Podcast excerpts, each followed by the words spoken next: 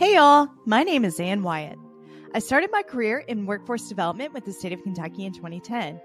That experience ignited a deep passion for manufacturing within me. I started this show hoping to raise more awareness around the bright outlook manufacturing careers have. Join me as I sit down with some of the manufacturing industry's most successful changemakers and learn how they're partnering people with technology. Hey guys, how are you? Uh, welcome to Workforce 4.0 on Workforce Wednesday. We are so excited to have Martin Cloake with us today. He's the CEO of Raven AI, and it's so good to see you guys and, and hear from you all this morning, afternoon, wherever you may be. I'm ready to get this party started, Martin. How are you, how are you feeling about it? I'm feeling pretty good. Let's go. All right. All right. Do you want to take a moment to introduce yourself and tell us a little bit more about your role there with Raven?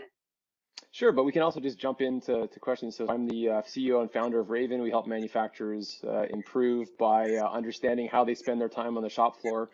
But I won't I won't bore bore our audience with details here. I'd love to jump into the questions and start start talking about Workforce 4.0.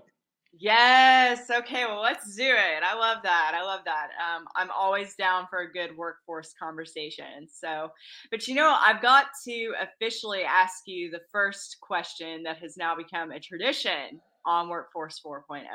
You know, I love music. You love music. We just had such a good conversation prior to going live here about your passion for music as well. My first question for you today is what's your go to karaoke song? Or if you're not a huge karaoke fan, I get it, then tell us what your favorite song is. Well, I actually used to, to sing semi professionally prior to my voice breaking in church choirs and all that kind of stuff here. And then when my voice broke, I stopped singing altogether but during the pandemic, I actually learned how to play sort of pop piano. So I've been playing a bunch of, I've been accompanying, I've been the actually the soundtrack for others to sing.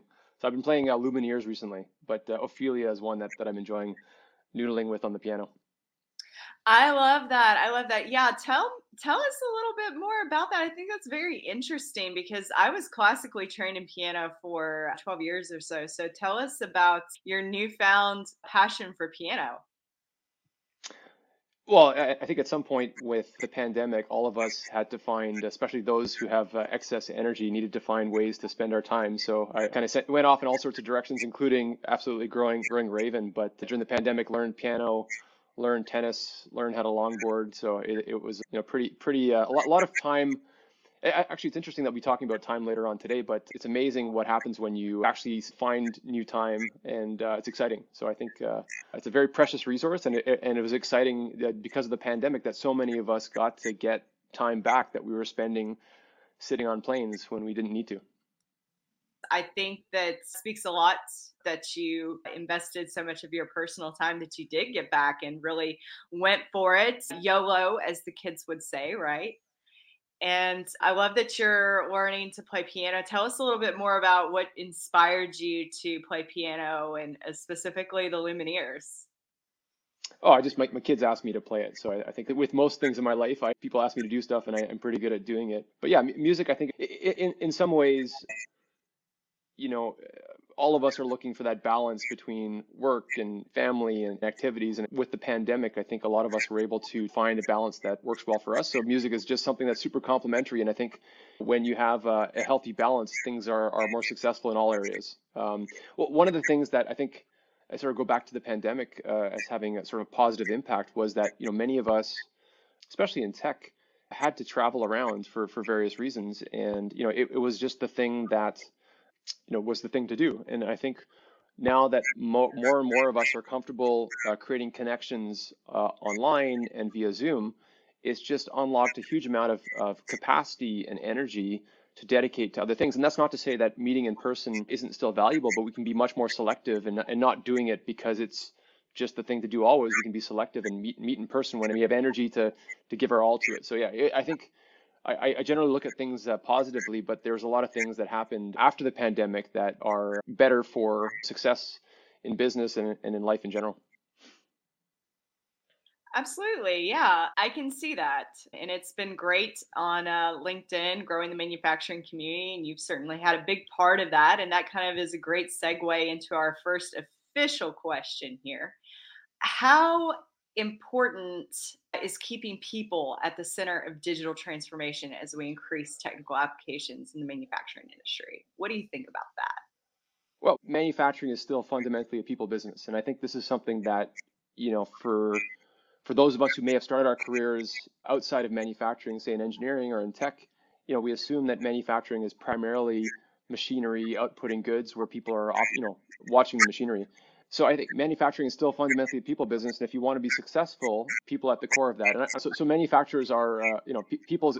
One of the things that successful manufacturers have been doing for a long time is manage change, and and often the change involves technology. So on the shop floor, uh, this change could be a new piece of machinery, even even equipment that would, you know, uh, be categorized as, as digitization has been around for a long time. And so this is not something that's new. And I think there's a difference between involving folks in digital trans- uh, transformation in a way that is expected and understood, and doing it in a way that's unexpected and not understood. And, and I think the key thing here is to make sure that we recognize that things cannot be done without warning, and they can't be done without explaining the value that the change provides. You know, folks on the shop floor are, for the most part, quite practical and open to the idea that new things will will drive improvement. But if you come and, and you know implement a solution unexpectedly where the value that it provides is is unknown, there's gonna be a lot of challenge here. So I think the key thing here is to involve folks on the shop floor in digital transformation uh, early on. And if they expect it and understand things and, and see that the things that are being deployed are obviously useful, there, there's not going to be pushback. And I think that the key thing here is to recognize that, you know, digital transformation, when done properly, is very similar to the kinds of transformations that have been done for decades in manufacturing.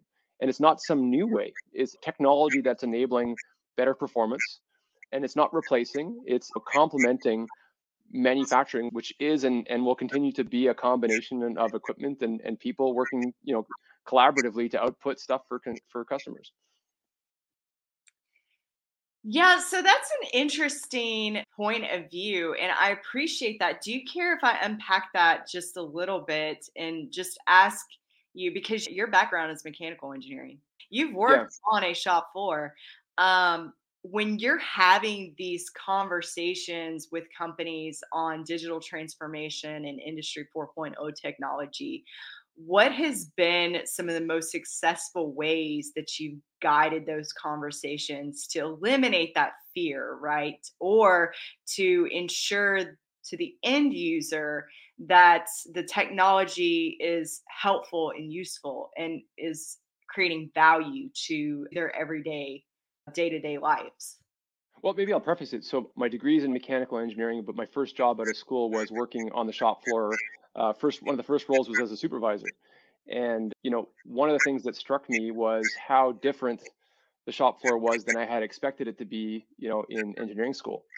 So I think, what, and what what struck me, you know, the main thing was that it was, you know, as I mentioned before. So as far as uh, addressing the concerns in the shop floor, I, I, think in some ways manufacturers need to just forget about the fact that it's dig- digital transformation or any kind of transformation and go back to the basics. Uh, and the basics is to make sure people are aware, make sure they're heard. When it comes to deployment, you know, technology has the benefit of being able to get flicked on with a switch. And, and, and one of the things that I always sort of go back to when talking about digital transformation is walking the shop floor and seeing a whiteboard with metrics because the first thing that an engineer would do if you see a like what like if you see a whiteboard on the shop floor and like what would your first instinct be I suppose actionable items. It depends on what the eh, from an HR perspective, I'm thinking about like metrics like safety and quality issues and things like that. Is that kind of similar to what you're, you're yeah, I think that's way closer to what it should be. But I think what when engineers uh, you know, see a whiteboard on the shop floor. It's always interesting. You post something on LinkedIn about a whiteboard and people freak out. There's like the pro whiteboard group that says this is the best thing ever. Then there's the one saying like this should be digitized. How is it possible in 2022 that somebody is using a whiteboard on the shop floor? And and there's and if you want to create argument on LinkedIn, just post something with a whiteboard and say like say this is bad or this is good. But the reality is that like that, that whiteboard, one of the things that it has is the operators on the shop floor understood it and and they were part of the process. They saw the engineer go up there, and I was an engineer with the rulers and the and the sharpies and stickers and all that to to create this this whiteboard. They interacted with it, you know, and and it did you know highlight important things as you just mentioned. So the the one thing that that engineer walking through the shop floor uh, doesn't see is the is the fact that it, there was engagement involved to get to the point where there was a whiteboard there, and and if it worked properly, you'd see a super messy whiteboard that was being used all the time. You know, deploying a whiteboard on the shop floor, it, there's a way to do this, and many manufacturers are excellent at doing that in a way that creates engagement on the shop floor and then the right kinds of behaviors. So now, if, if as an engineer coming in without understanding how the shop floor works, you say, okay, let's just take that whiteboard and let's just digitize it and slam it back on the shop floor in an instant. And then from one day to the next, you now have no whiteboard and you have this big digital whiteboard. What happens is that you've lost that connection to operators you know so you can you, can deploy technology with a flip of a switch but people don't work that way. So in the same ways if you're looking to find ways to deploy any kind of solution on the shop floor whether or not it's you know the kind of stuff my company does or vision systems or robotics there's a way to do this where people on the shop floor understand why it's being done. It's being deployed in a way that's incremental so that they they understand the obvious usefulness obvious utility of what's being done.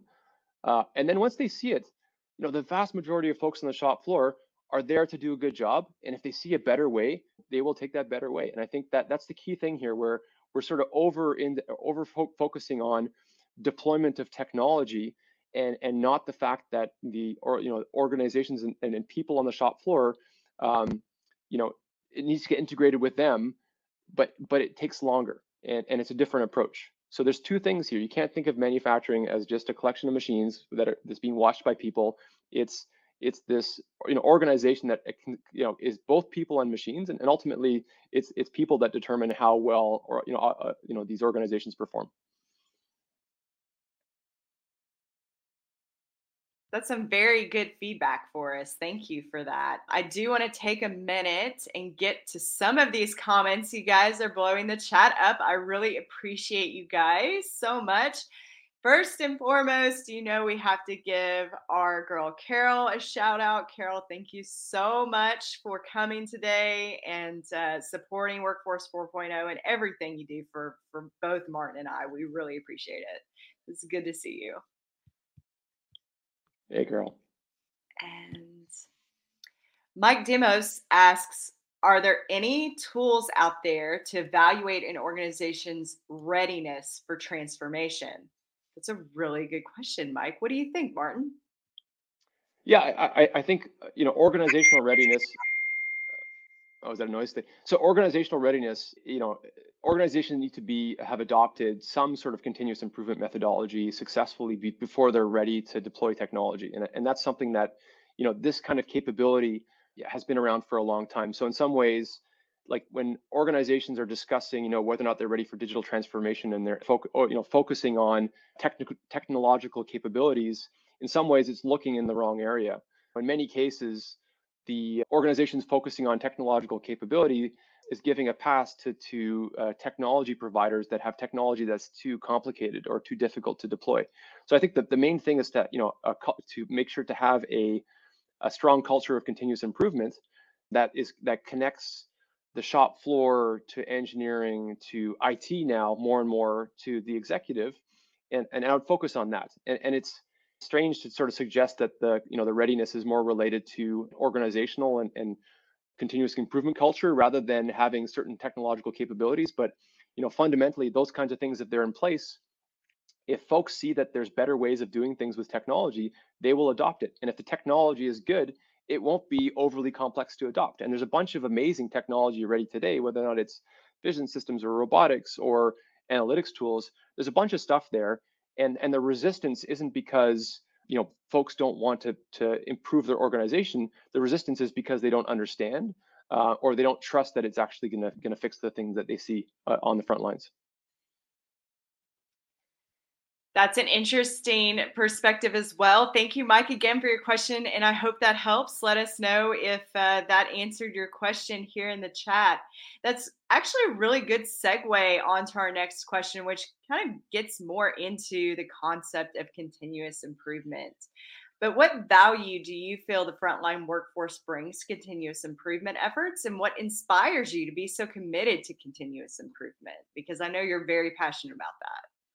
Well, I, I guess what value at, at some point, if you're like the, the front lines are the ones that are driving that value where at some point if in an organization you're not standing in front of a machine pr- producing goods you should be doing something to enable them to, to produce those goods right? So if you're an f1 driver there's the car and then there's the crew that's around it and all the organizational structure. So in some points like in, in f1 you elevate the driver in manufacturing the ones that are delivering that value are those who stand in front. So i, I think that that framing is important and, and i think uh, folks on the shop floor recognize if they're being seen and elevated in a way where you know the organization respects the fact that they are the ones who are at, at the end of the day delivering the goods to the consumer uh, versus organizations where the front lines are, are you know seen as a source of data uh, or, or a consumable resource. And, and, I think that's something that you see in world-class cultures where you can even tell walking the shop floor whether or not folks are looking you in the eye, whether or not they're giving you a smile, whether or not they're focused on their work. It's, it's really interesting. I don't walk plants as much as I used to, but I think there's there's a there's a feel that you you have when you go to a, a an organization that has a strong continuous improvement culture. So really, I said it earlier on, uh, manufacturing is still fundamentally a people business, and folks on the shop floor, supervisors, you know, uh, process engineers, technicians, operators, really that's kind of the, the lifeblood of, of manufacturing. So they are, uh, they have to be a core uh, of continuous improvement and, and transformation for it to be successful. I can just give you some feedback from what I've seen in recruiting and uh, talent acquisition as well. But I can't emphasize enough to build on your points that quality culture, world class culture is a real motivation factor that people consider when they are looking at new employment opportunities. So I can verify from my end that that is a concern from people that I talk to as well and operators and people on the floor. I appreciate your feedback on that and support and I can I can definitely agree there's you know, right? When you walk into some uh, manufacturing facilities and everybody's smiling and uh, they're communicating well and it just gives this sense of teamwork that um, not isn't necessarily always found in every place that you go into. That's such a great feeling right?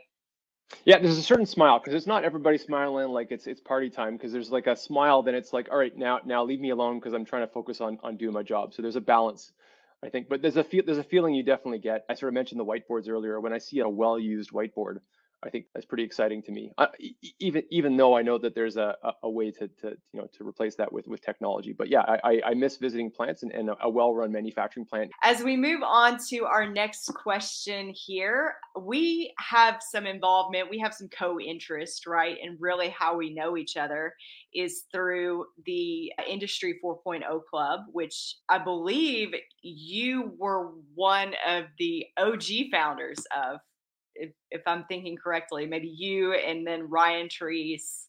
Yeah, I, I, I can go into it briefly if that's that's interest of interest here. But yeah, that was.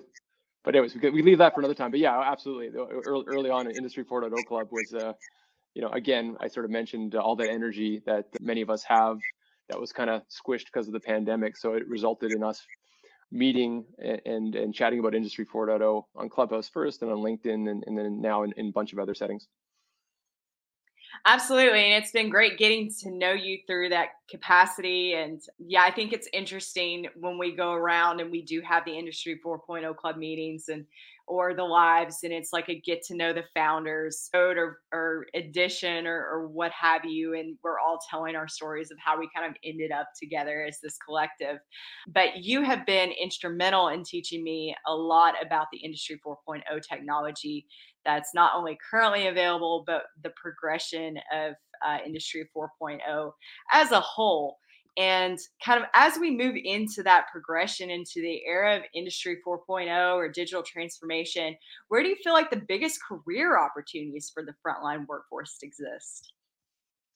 I, I think one of the things here is that, you know, as technology progresses, it's becoming easier and easier to use. And, and in some ways, technology is, is, leveraging the fact that much of the workforce is now familiar with using consumer technologies. So I, I think the days of, of, of, folks needing to learn how to use an AS400 terminal, which, which I used back in the day when I was on the shop floor, are, are, are going away. And now more and more, some of this you know, technology is just easy to use out of the box. So with technology being easy to use out of the box, easy to deploy, no code applications and all these other kinds of things, you know, the kinds of skills that that will be needed aren't necessarily those technological skills. Those are the skills that you know, leadership, continuous improvement, uh, supporting teams through change, all of these skills that you know we, we often saw on the shop floor, but folks would get, you know, I guess stopped and they would make it so far and then they wouldn't be able to jump beyond the shop floor because they didn't have those technological capabilities. I, I would say those soft skills, change management, with enough of a knowledge uh, of kind of the technologies available, but I, I, I would uh, over-index on some of those soft skills rather than those technology skills because because technology is is getting easier and easier and easier to use. And having folks in manufacturing companies who you know know how to develop new software and all that i think this is something that is is happened out of necessity because their you know uh, technology hadn't gotten to the point where it does exactly what manufacturers need but it is now. So yeah I, I would focus on those those skills those leadership skills change management ones that you know are are, are valuable all the time and, uh, I think I think the um, you know opportunities for those who are good at that today are, are, are going to continue to grow. I love that answer. Can I get more into depth with that? So, if you have someone that is on a production line and they're an operator, where do you feel like the biggest career transformation for them? Like, what does that path look like to you from maybe production operator to robotics coordinator or something like that? Well, okay, so digital transformation is accelerating. More technologies are coming into the plant. So now, as they come in, there's going to be a lot of work needed to integrate these kinds of things organizationally. So in order to do that, I was sort of referring to the fact that this, this the primary skill set needed is change management, but you also need to understand how this technology provides value in the best way. So you don't necessarily need to understand what what happens under the hood, but you know uh, awareness of of what's available uh, awareness of how to deploy effectively. So I think you know for folks who've demonstrated capability, you know, as a say a, say you're a team lead or a production supervisor, I think stepping into these roles where you are aware of uh, involved with digital transformation, but are have a skill set that enables uh, organizational integration. So often, you know, when uh, organizations bring in management consultancies to help with change management, you know, there's a lot of heavy lifting that's needed to make it happen but the more capability there is to sustain those changes after the consultancy's initial involvement, the better. So, so I would say for those who are looking for a progression, you know, making sure to be aware of of technologies. So, like you know, similar to like what what many people are doing with Industry 4.0 Club, you know, be aware of technologies, be aware of of different use cases, and I think that awareness is key. So, combining awareness of new new advancements in technology with the ability to, to support change management are, are two skill sets that are going to be highly valuable in the near term and today. That's an excellent answer. And as a recruiter, I get asked all the time of what technical certifications do I need to consider for career advancement? How do I make uh, career transitions into manufacturing? So I love that feedback and I appreciate that answer so much. And speaking of digital transformation journeys, I believe we have time for one more question today. If you're, if that's okay with you, Martin. Go for it. Okay. So, lastly, I named this episode of Workforce 4.0 Digital Transformation Starts with Your Front Line. How does your company Raven attribute to giving people more meaningful work and where do you feel like the data is being collected from Raven? How do you feel like that's giving businesses the ability to make better real time decisions?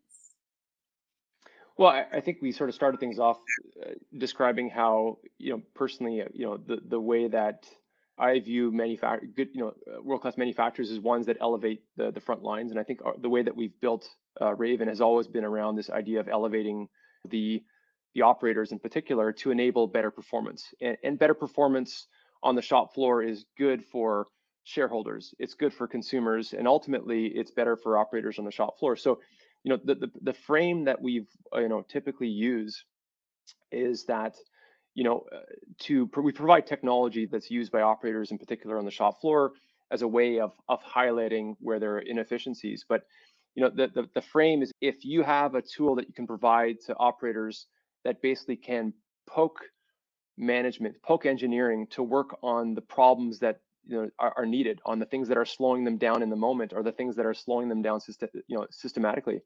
That's kind of the frame that we have around our technology in particular. So now, if as part of you know using our technology to, to trigger support in the moment or, or to highlight inefficiencies over time those interactions also provide data that helps inform our clients how they're spending their time. So you know the, the value that we provide to our, our customers you know simply put is to give them a complete accounting of how time is spent on the shop floor. And if you can account for how every second of production time is spent uh, in a way that is not aversive to the front lines that data set that describes where your inefficiencies are is useful to the front lines. It's useful to maintenance. It's useful to, to leadership. It's useful to everybody once you understand truly how you're spending your time. Uh, unfortunately, today, many manufacturers have a fuzzy view of what's actually happening.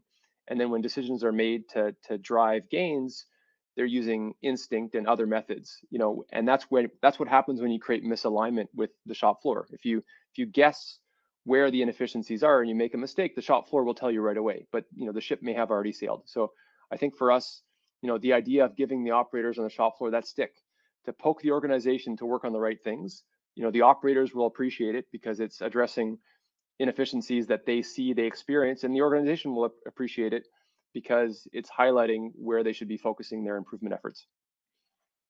And customers will appreciate it because at some point, customers want to have cheaper product delivered faster, high quality. So all, these good things here. So ultimately, if you if you get it right, uh, it, it benefits you know all stakeholders.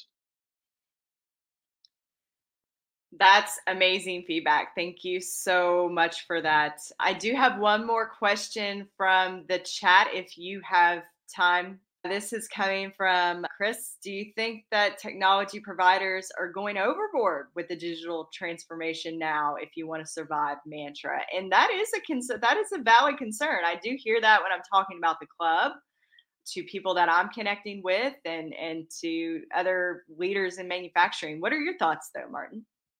Great question. So the the challenges that manufacturers face are are to, you know are changing making it more and more difficult to avoid digital transformation. So if you if you go back several years ago, you know the way manufacturing operations would work, you'd you'd come up with a, a plan that wouldn't necessarily you know change that much from week to week. Um, you would have predictable staffing on the shop floor. Your your warehouse would be full of the, of the kinds of materials uh, that you need to build your stuff, and then expectations from customers with regards to delivery is manageable. So I think with with that kind of model of manufacturing, you know, you can be quite successful using your AS400 and Excel and engineers and, and doing and whiteboards. And I think that worked for a long, long time. Some of the challenges that are coming in today, which are making it more difficult and not impossible, because there's many there's organizations that can still, you know, rely on instincts and talent to to drive pretty amazing performance. It's just becoming more and more difficult with supply chain disruption. You you don't have the parts that you thought you'd have, and therefore your whole plan for the day is messed up. You're having to change over way more than you want. You don't have the right amount of labor because people don't want to work in manufacturing.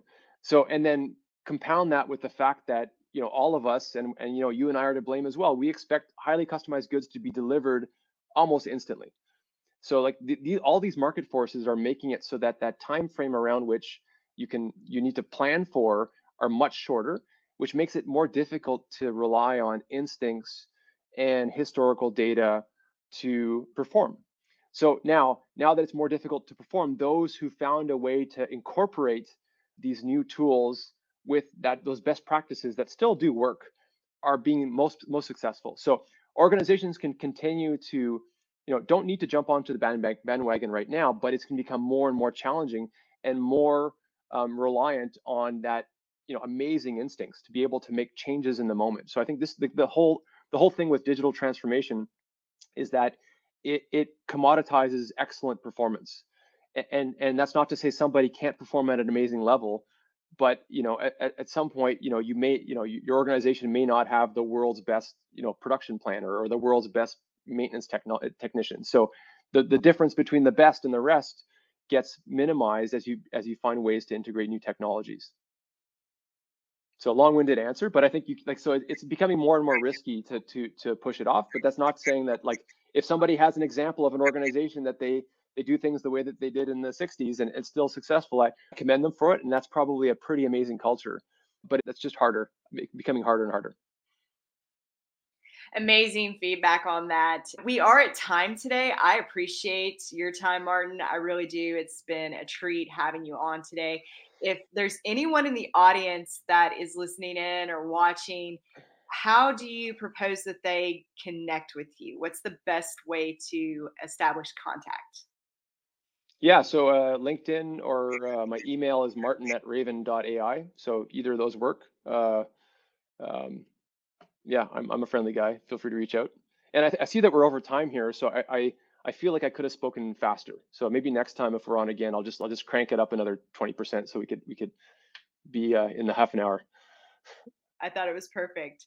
Thanks. Yeah, thanks for having me. This this was a I had a blast here. Well, thank you. I appreciate that.